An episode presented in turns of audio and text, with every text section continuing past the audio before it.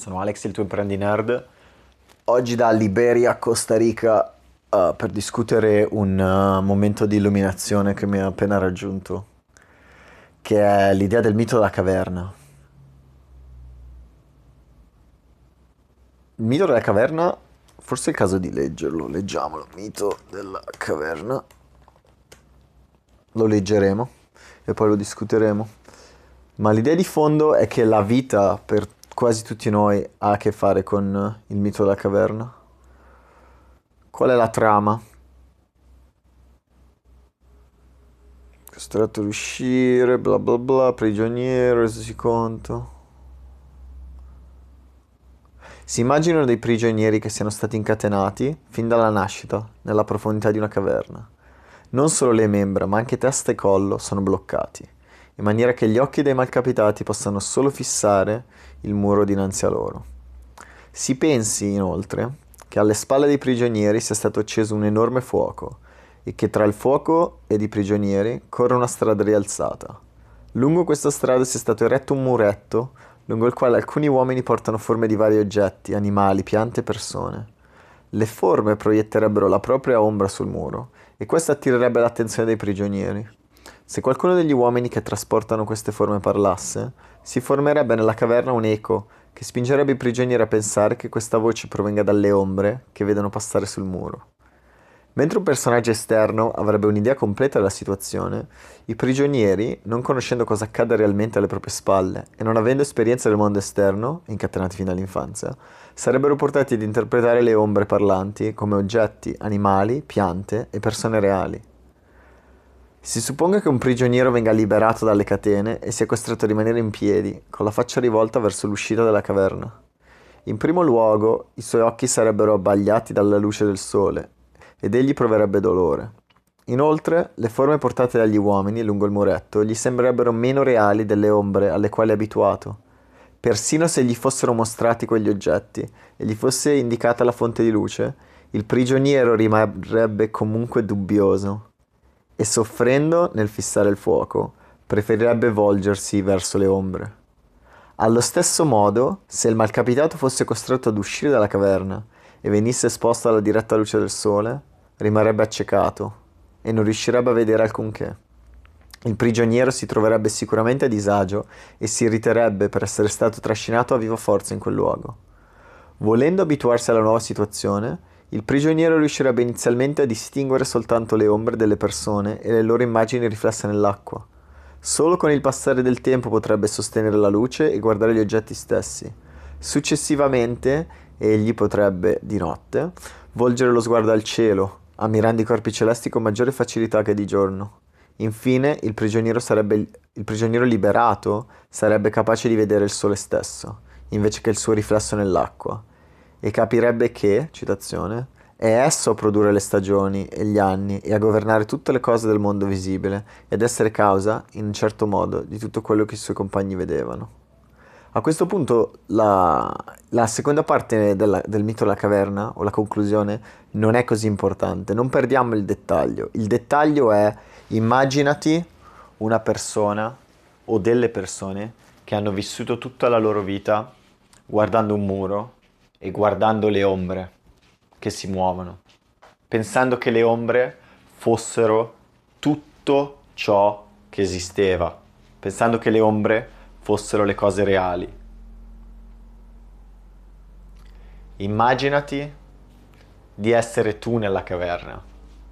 Immagina che l'unica cosa che puoi vedere sono le ombre delle cose reali e che tutte le idee che hai nella tua testa non sono tue Eppure ti è stato insegnato, o il tuo istinto ti dice che lo sono. Ma la verità è che non lo sono. La maggior parte delle cose che pensi non le hai pensato tu. Ti è stato, ti è stato fatto pensare da qualcun altro. Ed è un qualcun altro che non è nemmeno direzionato. Non è che puoi dire, ah, è stato lui, è stato qualcun altro. È stato quello coi baffi, è stato mm, chiunque. La verità è che la maggior parte delle idee che hai nella tua testa non sono tue, e non puoi nemmeno dire da dove vengono, però sta di fatto che ci sono. E mi fa pensare a un altro esperimento, è stato fatto con delle scimmie o scimpanzé, onestamente non ricordo, che parla di, uh, di questa idea. e l'idea è la seguente.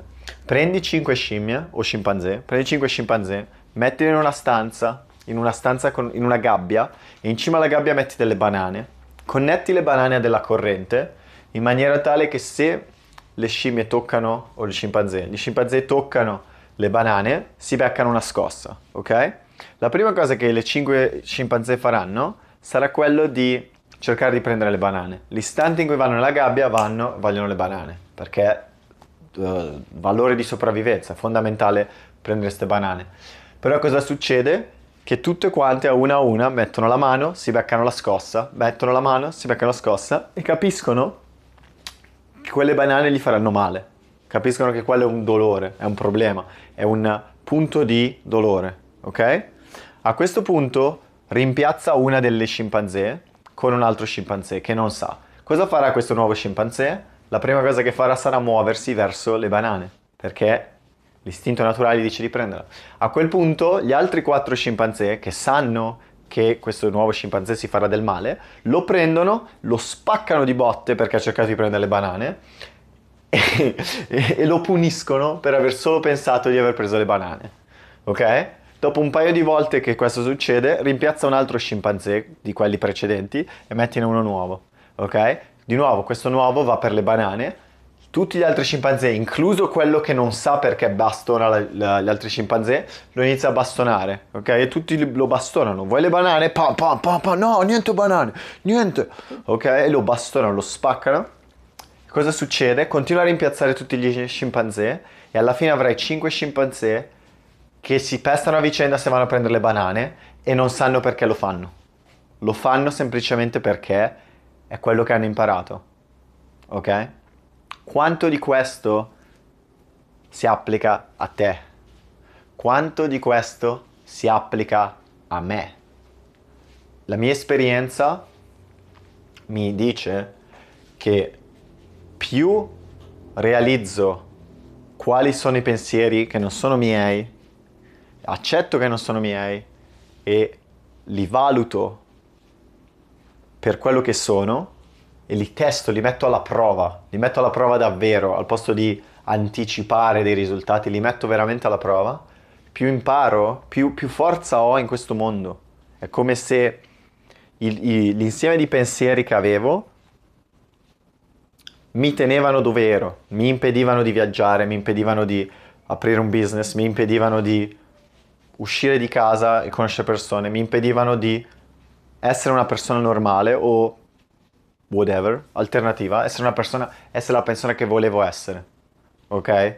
E quindi in un qualche modo ogni volta è come ogni volta che ho allungato un po' la mano in questi se segui la metafora, in queste credenze, in questi, uh, queste idee che non erano mie, e ho messo la mano per vedere se la forma che pensavo che avessero era veramente la forma che hanno, mi sono accorto che avevo torto.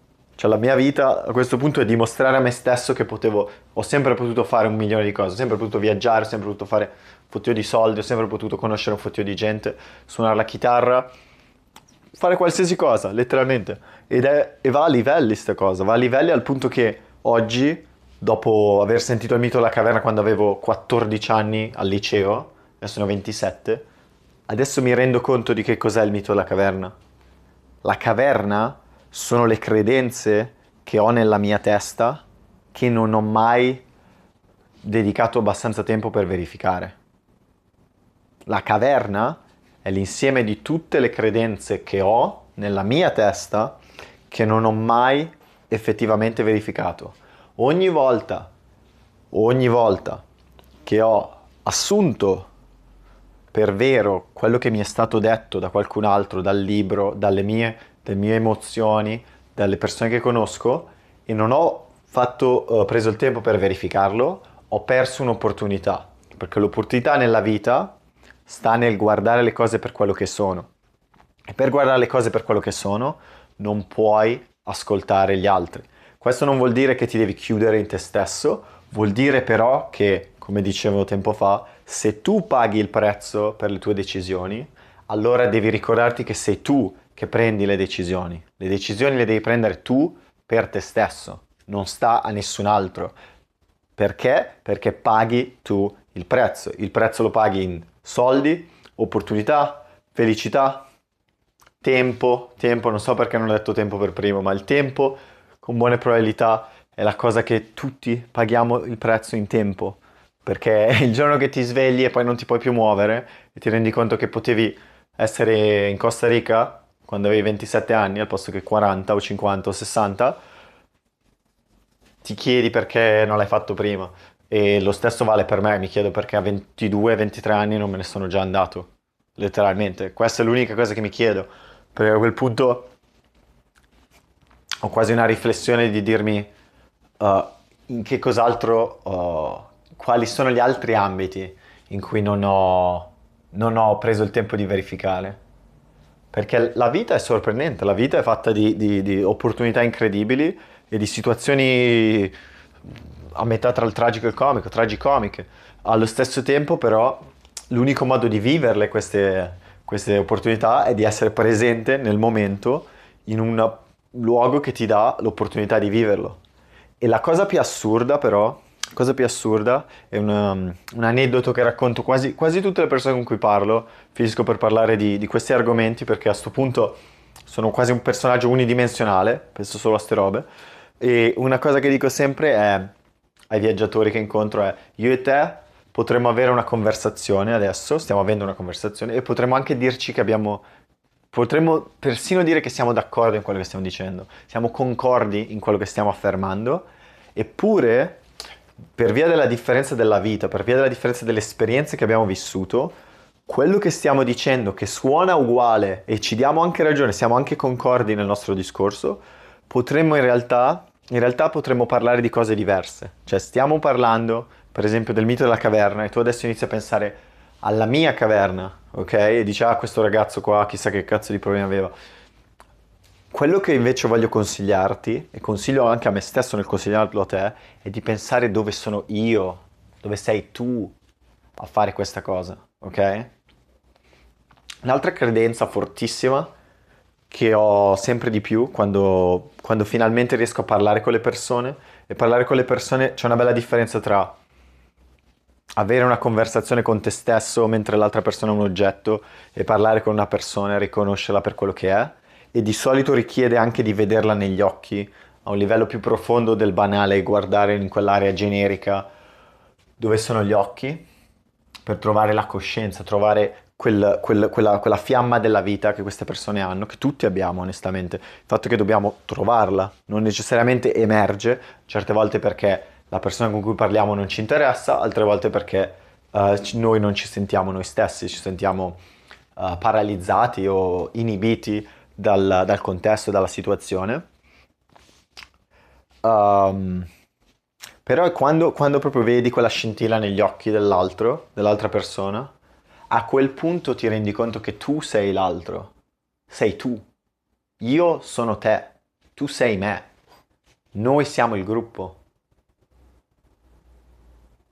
Io sono te, tu sei me, noi siamo il gruppo, noi siamo la stessa persona, siamo nella stessa squadra, siamo la stessa persona, siamo, siamo, la stessa cosa, letteralmente. Anche se c'è la differenza di DNA, di credenze, di luoghi, bla bla bla, c'è mille differenze. Nulla impedisce a te di essere me e nulla impedisce a me di essere te.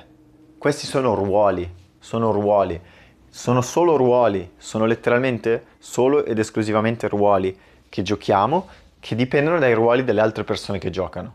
Ok? Il mio ruolo da insegnante, il mio ruolo da professionista, il mio ruolo da imprenditore, il mio ruolo da italiano nel mondo sono tutti ruoli, sono tutti ruoli, ok? Da domani posso iniziare a mentire e dire che sono un tedesco, ok?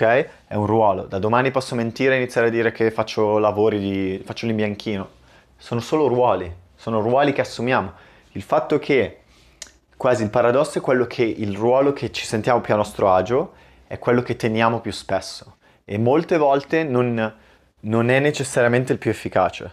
Il ruolo più efficace non è quasi mai quello che ci sentiamo più a nostro agio, ma è quasi sempre un passo più avanti rispetto a dove, dove siamo. E quel passo avanti io lo vedo, lo visualizzo nel, nel, nel mio corpo come se fosse che immaginati di essere come un, una mano che si inserisce in un guanto e la tua coscienza è letteralmente come una mano che si inserisce nel guanto che è il tuo corpo, o meglio la, il tuo ruolo, perché tu hai un flusso di coscienza che si inserisce nel ruolo che, che hai nella tua situazione e lo, lo, senti, senti il ruolo, senti quello che è naturale per il ruolo e quello che non è naturale. Certe volte è naturale um, presentarsi alle persone, altre volte è fuori luogo, altre volte non ti senti all'altezza, altre volte uh, sei confuso. Ci sono uh, vari ruoli, varie situazioni in base al ruolo in cui ti trovi.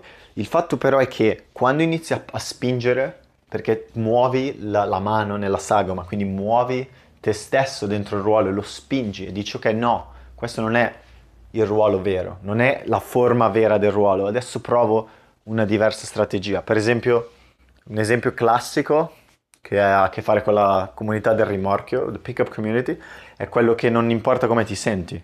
Cioè tu puoi sentirti malissimo, però potresti benissimo incontrare una persona che, a cui piaci, anche se tu ti senti letteralmente un, uno schifo perché hai avuto una giornata terribile, ti hanno rubato tutti i soldi, ti hanno tira- eh, passata la macchina e ti ha schizzato la pozzanghera addosso, può comunque capitarti che, che un'altra persona reciprochi, ti reciprochi o alzi, pensa che sei un figo per, per qualsiasi motivo. Il fatto è che se tu non lo accetti, non puoi ricevere, non puoi ricevere questo, chiamiamolo, questo dono dell'universo e quindi non puoi letteralmente mandare a quel paese la persona perché pensi che vuole rubarti i dati o rubarti la carta di credito. Quando la realtà è che per una volta, no, per una volta, God forbid, for once, a girl liked you. Una, una ragazza, si è piaciuta una ragazza per una volta.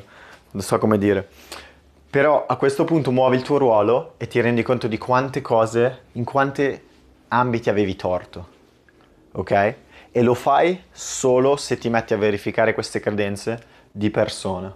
E come fai a verificare di persona? Ti devi buttare nel fuoco. Più ti butti nel fuoco, più la vita va bene.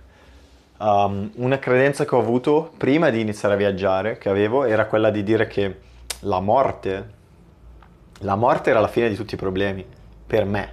La mia morte, se domani mi ammazzano, vabbè, mia mamma piangerà, avrò, sarò preoccupato di come mia sorella riceverà il, le mie eredità o quello che è, quei quattro soldi come messo da parte, tutti i resti li ho spesi in viaggio, e, e, però quelle sono le mie due preoccupazioni. Il fatto di, di me, per me non è così grave, la mia preoccupazione è essere paralizzato, um, avere gente che non avere l'opportunità di, di, viaggiare, non poter pensare, vivere una vita di dolore. Quelle sono le cose che mi preoccupano. La, la morte in sé, si spegne lo schermo e vai al, prossimo. Cioè, non è così preoccupante. Dall'altra parte, non essere me stesso, quello è preoccupante, quello è l'inferno. L'inferno diceva Mickey Rourke in Sin City, l'inferno è svegliarsi ogni mattina e non sapere perché sei su questa terra. E ogni giorno che passa io mi sento sempre più di sapere perché sono qua, perché al posto di continuare a fare quello che mi è stato detto, cerco di capire cosa voglio io, uh, assumendomi la responsabilità, prendendo lo stress che, che richiede e uh, onestamente associandomi con le persone che, che, con cui mi voglio associare. Lo scopo della vita lo dice... Um, cavolo, me lo dimentico sempre. Il uh, cofondatore di... Uh, possiede il 16% di Coca-Cola. Coca-Cola, share owner. Warren Buffett, Warren Buffett, yeah, Berkshire Hathaway e Warren Buffett. Warren Buffett dice lo scopo della vita è quello di piacere alle persone a cui tu vuoi piacere, ok? La mia reinterpretazione di quello è, di Warren Buffett è, lo scopo della vita è diventare la persona che volevi diventare davvero, scoprire che tipo di persona volevi diventare e diventarlo. E il modo migliore in cui lo fai, il modo migliore in cui fai una cosa del genere è associandoti con persone che risvegliano la scintilla in te. Ci sono, ognuno di noi ha varie passioni, vari interessi, varie destinazioni nella vita ciascuno di noi si deve allineare il più possibile con quelle direzioni e a mia opinione lo fa allineandosi con persone che sono sullo stesso percorso. Detto ciò, il, il mito della caverna, quindi il discorso delle credenze, onestamente la vita in, sé, in, sé, l'esperienza vita, se la vuoi scrivere come un dramma, uh, si rifà tutto lì Guardiamo anche il, il, mito dell'eroe, The Hero's Journey, quello tratto dal libro di Joseph Campbell, L'eroe dai mille volti. The Hero's Journey cos'è? È il fatto che l'eroe scopre che c'è un percorso, scopre che aveva torto, uh, magari all'inizio non, non, lo fa, non prende l'invito, uh, chissà quante volte ti sarà capitato di aver magari pensato di dover fare una cosa e di non averla fatta, quindi non accetta l'invito, poi finalmente si rende conto che deve accettare l'invito, lo accetta, magari fai quella cosa, ti licenzi, crei un nuovo lavoro, uh, ti confessi alla persona che ti piace, vai per un viaggio, fai quello che vuoi e a quel punto però sei cambiato per sempre. Qual è il punto fondamentale? Il punto di non ritorno è quel passo lì, è quando esci dalla caverna. Quello che, pens- quello che mi piace pensare, di nuovo del mito della caverna, è che lo schiavo liberato, lo schiavo liberato, c'è stato un momento in cui desiderava di tornare, proprio come, come quello di Matrix, come il pelato di Matrix. Cypher, mi sembra, Cypher Cypher vuole tornare dentro, Cypher decide di tornare dentro, ma Cypher è l'eroe che ha rifiutato la chiamata la seconda volta. Nessuno può rifiutare la chiamata la seconda volta. Non puoi. Non funziona così la vita. Quando ti viene offerta la chiamata e la prendi, sei cambiato per sempre, non puoi più tornare indietro. Tornare indietro significa morire, tornare indietro significa arrendersi, tornare indietro significa sapere per il resto della tua vita che ti è stato dato un'opportunità e di non averla presa ed è forse la cosa peggiore che puoi fare, perché alla fine della fiera tutti questi segmentali, tutti questi discorsi qua, fare fottili di soldi per uh, salvare un pianeta che tra qualche milione d'anni uh, sarà comunque estinto per persone che non, non ti, di certo non ti daranno nessuna forma di riconoscenza o, uh, o, anche solo per godersi la propria vita, alla fine della fiera ha, ha un, se vuoi, ha un significato che è puramente soggettivo cioè sta a te dare quel significato alla tua vita, non sta nessun altro. Un tempo c'era la religione organizzata che ti dava un senso, il senso di comunità, che sono utilissimi strumenti. Io, secondo me, c'è molto da imparare. Uh, allo stesso modo uh, il calcio è la stessa identica cosa. Il calcio, forse nel 2020 in Italia, il calcio è la religione di certe persone. Letteralmente al posto di andare a messa vanno a giocare a calcio perché credono nella stessa cosa, si uniscono alla stessa cosa, si sentono parte di un gruppo, hanno dei rituali uh, comuni, nota questo, hanno dei rituali comuni. Quindi c'è proprio un, uh, un, senso di identità, un senso di appartenenza, un senso di essere il gruppo che è uh, corroborato, che è rafforzato. Per cui more power to them, più potere per, per chi è interessato al calcio. Detto ciò, di nuovo, il mito della caverna, ti risvegli, lo, lo schiavo liberato, dopo aver superato quel punto, non può più tornare indietro a questo punto, se tu stai ascoltando questa cosa, anche tu non puoi più tornare indietro. Tu sai benissimo cosa devi fare, sai benissimo che c'è una, un'opportunità al di fuori di qua. Forse devi lasciare l'Italia, forse devi iniziare a uscire di casa, forse devi aprire il tuo secondo business. C'è un'opportunità e la devi cogliere. E quando la coglierai, non potrai più tornare indietro e sarai grato di non poterlo fare accettalo, non ti preoccupare, anche perché qual è la tua alternativa? Pensala così, perché prendere il lancio? Perché vale la pena di farlo tutto questo discorso? Perché se tu non prendi il, il, il journey, non prendi il viaggio, non parti, non avrai più... Non, cioè è finito qua, è finito qua, la verità è quella. Che, che vita è? Ci sta, è una vita confortevole, ma è finita oggi capito? Cioè tu muori oggi, non muori il giorno della tua morte, muori oggi se non prendi il, il percorso. Tu muori il giorno che smetti di fare il percorso. Perché? Perché di, di, di godersi, consumare e usare e avere cose non, non, è quello il punto della vita, non ha niente a che vedere con, con nulla, non, non, ha niente a che vedere con i nostri tempi da cavernicoli non ha niente a che vedere con i nostri tempi da piccole comunità che cercavano di sopravvivere, che hanno conquistato le tigri dai denti a sciabola, non ha niente a che vedere con tutto quello. Quello che facevamo a quei tempi era essere parte di una comunità, lottare per la nostra sopravvivenza, lottare per la piccola crescita migliorare un giorno alla volta. Ed è quello che dobbiamo continuare a fare, migliorare un giorno alla volta. Non c'è, non c'è alternativa, non c'è letteralmente alternativa. Quindi qualsiasi ambito stai ricercando, realizza che le tue uniche alternative sono la morte o la vita e la vita ti, ti ripagherà all'infinito ti ripagherà al di fuori di qualsiasi, qualsiasi stima che tu possa avere, la vita ti ripagherà di più. Sempre. Allo stesso tempo, la vita ti pagherà il prezzo che le chiederai. La vita ti pagherà il prezzo che le chiederai. Per cui chiedi di più alla vita, chiedi di più a te stesso.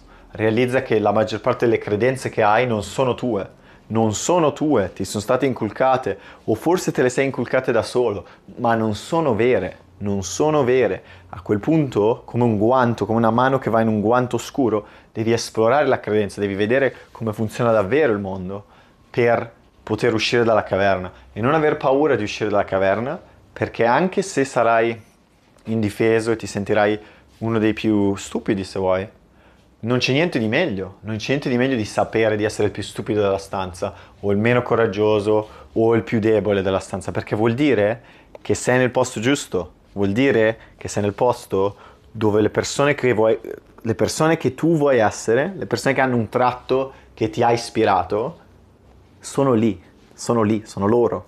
Per cui anche se non puoi essere, sarebbe bellissimo poter far così e dire, ok, adesso sono presidente dell'Italia o quello che è, sono il nuovo, l'uomo che ha eliminato la plastica dalla terra e ha liberato l'umanità dal lavoro con l'intelligenza artificiale. Sarebbe bello fare così, fare un click e farlo, ma la verità è che non, non gli darebbe il senso, sarebbe completamente inutile, perché la veri- la, il fatto è che noi siamo, ci abituiamo a tutto, ci abituiamo a qualsiasi cosa ci accada. Qualsiasi cosa ci accada diventa la norma dopo pochi giorni. Prova a viaggiare, i primi tre giorni che viaggi ti senti in un posto nuovo, a disagio, quello che è, dopo 3-4 giorni c'è a posto, non, non, non, c'è più niente da cui pensare, niente da fare.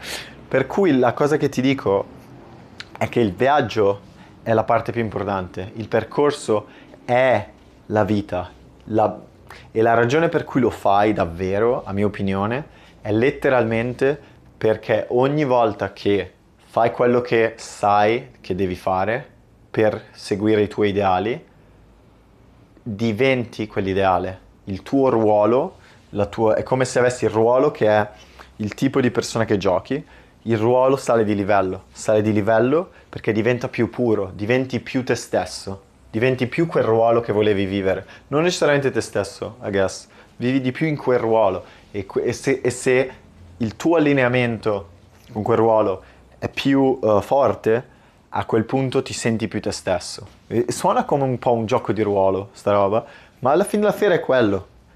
Ci sono persone a cui piace giocare il mago, a chi gioca il, il guerriero, il paladino, eccetera, eccetera.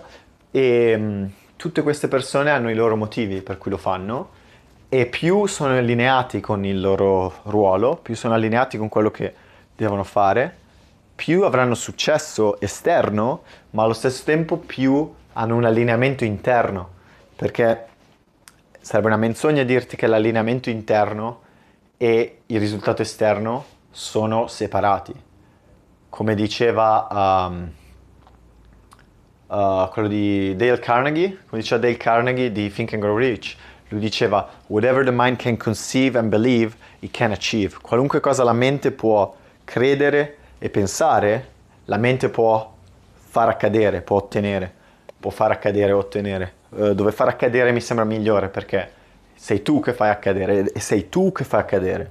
Um, l'esempio più bello che ti posso dire, con cui ti lascerò a questo punto, è mio nonno. Ero l'anno scorso, ero a Londra e ho visto mio nonno e c'ero io, mia sorella, mia mamma, mia nonna, forse, non mi ricordo se c'era mia nonna, comunque c'era mio nonno e mio nonno era seduto, mio nonno uh, trema, un vecchio, 80 anni, uh, è un vecchio, no, è un vecchio che si è trattato male perché alcol, droghe eccessive, la, oppio, c'è roba pesante e, e, quindi trema, il triplo bypass uh, coronarico, roba pesante. Comunque sta di fatto che era lì in mezzo alla stanza e si sentiva proprio una... Io sentivo un'energia, l'energia della creazione, non è tipo una roba da religiosa, ma era l'energia di dire che questa persona magari 40 anni prima, lui ha visto questo momento, lo ha visto, cioè per un istante ho potuto sentire che mio nonno, prima ancora che fossi nato, lui mi ha pensato, prima ancora che io esistessi. Lui sapeva che io ero, sarei stato qua. Lo sapeva lui. Non stava a me, è stato lui. Lui l'ha, l'ha deciso. Allo stesso modo io posso iniziare a pensare ai miei figli, li posso vedere, ok? E suona quasi da pazzo, suona letteralmente da pazzo. Ma la realtà è che più sei allineato tra quello che pensi e quello che vedi del tuo futuro, le tue opportunità e quello che effettivamente fai, più effettivamente accadono. Se, penso, se penso di dover risparmiare 50 euro uh, perché sarò disperato, uh, se no perderò tutti i soldi, farò solo quello. Se penso a 50 euro li spendo oggi, domani ne faccio 500, quante probabilità ho di farli? Sicuramente più di zero, sicuramente più di zero. È l'unica cosa che ti posso dire adesso. Detto ciò, sono Alex, il tuo imprendi nerd. Ti auguro di uscire dalla caverna, realizza che c'è un mondo là fuori, fa paura in questo momento, ma vai, prendi il volo, prendi il salto, realizza che siamo in un tempo storico incredibile, abbiamo delle opportunità al di fuori di qualsiasi ogni immaginazione, letteralmente non hanno scritto un libro che è più interessante della, della vita, non l'hanno ancora scritto. Forse cento anni fa la vita era talmente noiosa che il libro era più interessante della vita, ti posso garantire che oggi la vita è molto più interessante del libro, del film, qualsiasi altra roba. Per cui vai, prendi il salto, vai, cambierai per il resto della tua vita e uscirai dalla caverna. E ogni volta non pensare a me, non pensare agli altri, pensa a te stesso, pensa a quanto sei nella caverna in certi ambiti. E in poche parole dimostra te stesso, dimostra te stesso qual è la verità, dimostra te stesso qual è il vero risultato, qual è la vera situazione. Ogni volta che lo farai avrai maggiore efficacia nella tua vita, sarai più forte, sarai più te stesso, sarai più allineato e sarai basato su qualcosa che è vero, qualcosa che è tuo, qualcosa che è reale, reale, cioè fondato sulla tua esperienza e i tuoi pensieri basati su quell'esperienza. Non, non, sarà basato su ciò che ti hanno detto, non sarà basato su ciò che ti è stato fatto pensare. A questo punto chiudiamo il cerchio con Cartesio, solo perché mi viene in mente questo momento. Cartesio concludeva che se tutta la vita fosse un'illusione, allora penso dunque sono penso dunque sono, è penso dunque sono, ma è penso dunque sono perché ho agito, perché penso a quello che ho fatto e quello che è successo. Penso al ruolo che ho inabitato, alle persone con cui mi sono relazionato, alle situazioni che mi sono create e a quel punto sono perché sono basato su quello che ho fatto io. Non sono basato su quello che mi è stato detto, su quello che pensavo che fosse la verità, su quello che gli altri pensano sia la verità. La verità, la mia verità, l'ho forgiata sulla mia, sul mio sudore, sulla mia vita. A quel punto potrei anche aver torto, non c'è niente di male, ma è vero per me, ok? Quindi ti auguro di poter essere vero per te stesso, fai il passo fuori dalla caverna, almeno gira la testa e realizza che c'è una caverna per tutti noi e fai un passo. Detto ciò, sono Alex, il tuo imprendi nerd. Un grandissimo saluto da Liberia, Costa Rica. Uh, probabilmente sarò a San José prossima settimana. Vediamo. Un grosso abbraccio.